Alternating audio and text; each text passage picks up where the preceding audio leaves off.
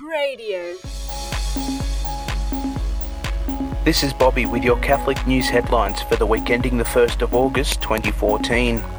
In this week's news, the Vatican marks the first World Day Against Trafficking in Persons, Chinese Christians injured in protests against demolition of churches, Dominican theologians release report on pastoral care of divorced and remarried Catholics in the lead up to Synod, Catholic prison ministry scrapped in Brisbane, and worldwide protests show support for the plight of Christians in Iraq.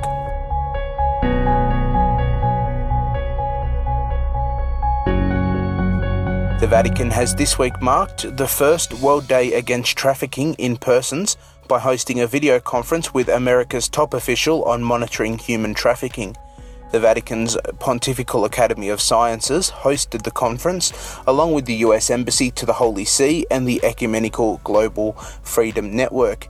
Ambassador Luis CdeBaca, attending the conference from Washington, spoke on the findings of the recent US report on trafficking in persons. Vatican Radio has that report. Tracking progress made in 188 countries around the world, the report focuses on a triple paradigm of prevention, protection, and prosecution.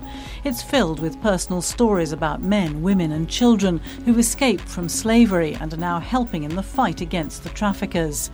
Talking to journalists about the millions of people still falling victim to this crime, Ambassador CdeBaca said there has been an important shift in the way trafficking is being defined. Trafficking was only if you move someone across uh, an international border.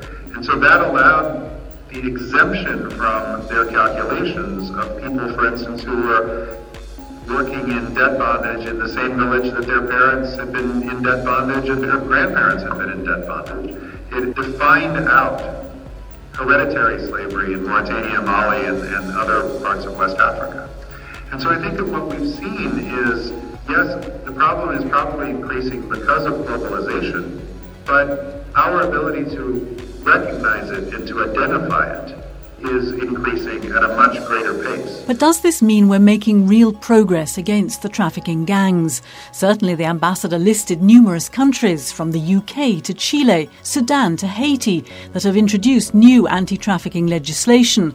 But he said there's still not enough political will to tackle the more hidden forms of this widespread phenomenon. What we've seen around the world is that governments will always try to reclassify things so that they are not human trafficking, to protect their fishing industry, to protect their palm oil industry, to protect their charcoal industry, to protect their ability to bring in nannies or to have people come in and build their stadiums for upcoming sporting events. You know, all of those things are incentives for governments to try to classify things as other than trafficking.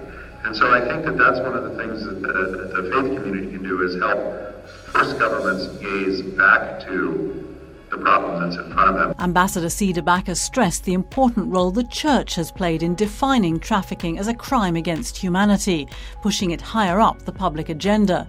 But he said it's vital to work closer together with all those dealing with the problem to find more effective prevention strategies. Pope Francis demonstrated his commitment to ending human trafficking earlier this year when he launched the Global Freedom Network in partnership with the Anglican and Muslim leaders. World Day Against Trafficking is an initiative of the United Nations aiming to raise awareness of the millions of people trafficked each year and sold into sex slavery or forced labour. Dozens of Christians have been beaten during a rally to protect Kaoyuan Church in Zhenya, China, early last week. The Kaoyuan Church building was to be demolished that day under orders by the Chinese government. Another 130 churches have been marked for the same fate.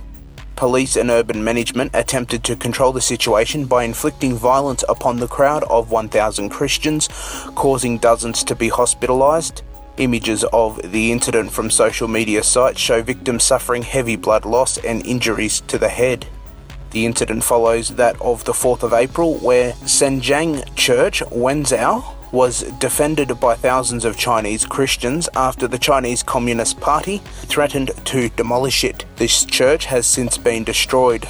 More than 60 churches in Wenzhou alone have received a demolition notice within the past three months. The city has had more churches demolished than anywhere else across mainland China. These incidents are part of the government's wider effort to suppress the practice of religion and follows China's campaign to outlaw private church gatherings, which took place in May this year. Under Chinese law, Christians are also restricted to worshipping one day a week, and preachers are required to avoid mention of politically sensitive topics. A group of Dominican theologians have released an article on the pastoral care of divorced and remarried Catholics in the lead up to October's Extraordinary Synod of Bishops. The 30 page article published in Swiss journal Nova et Vetera is largely a response to proposals outlined by Cardinal Walter Kasper at the Extraordinary Consistory of Cardinals in February this year. Cardinal Kasper had suggested taking a less judicial path to the marriage annulment process and the admission of divorced and remarried Catholics to the reception of Holy Communion. The article outlines theological issues with Cardinal Kasper's proposals, namely their direct contradiction of the teachings of popes, councils, and Christ himself. The article references scripture, church fathers, and various other texts to demonstrate Cardinal Kasper's problematic approach to marriage, annulment, Holy Communion, and the call to chastity. The article states the Church's teaching on marriage, divorce, human sexuality, and chastity can be hard to receive. Christ himself saw this when he proclaimed it. However, this truth brings with it an authentic message of freedom and hope. There is a way out of vice and sin. There is a way forward that leads to happiness and love. You can access the full article on the Cradio website. The Queensland Department of Corrective Services has scrapped the Catholic Prison Ministry and the Prisoners Legal Service, claiming it found no demonstrable need for the services. Fairfax Media reported on Wednesday. For about 20 years, the advocacy groups have been visiting Queensland prisons, speaking to the prisoners about issues within the prisons which impact on the prisoners. The Catholic Prison Ministry has used the information gathered as part of its annual report to correction facilities.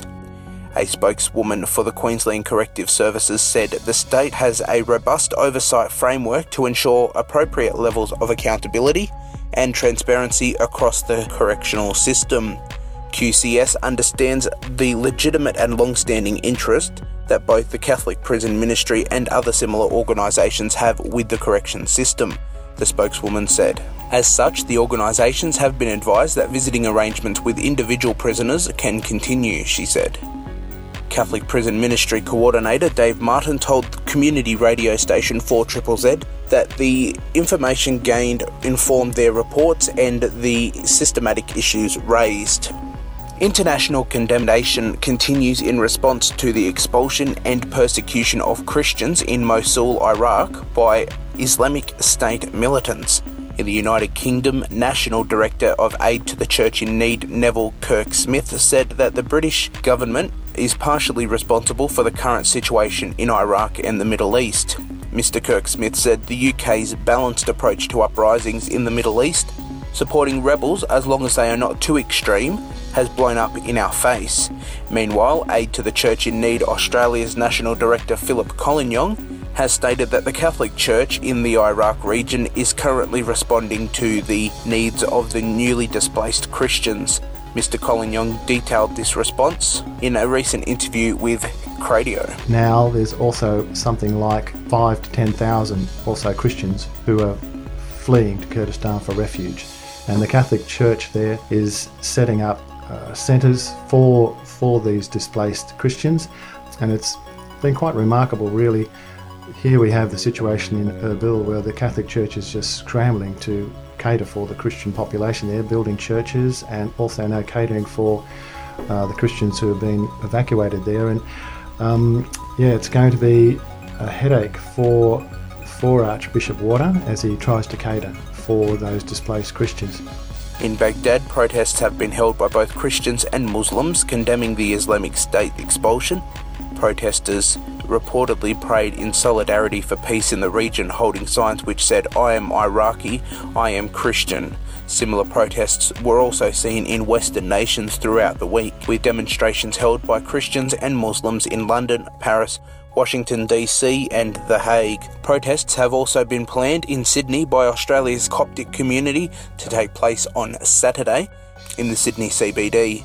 The protest will demand a peacekeeping intervention in the Islamic State controlled territory and humanitarian aid to the displaced. More information can be found on the Cradio website.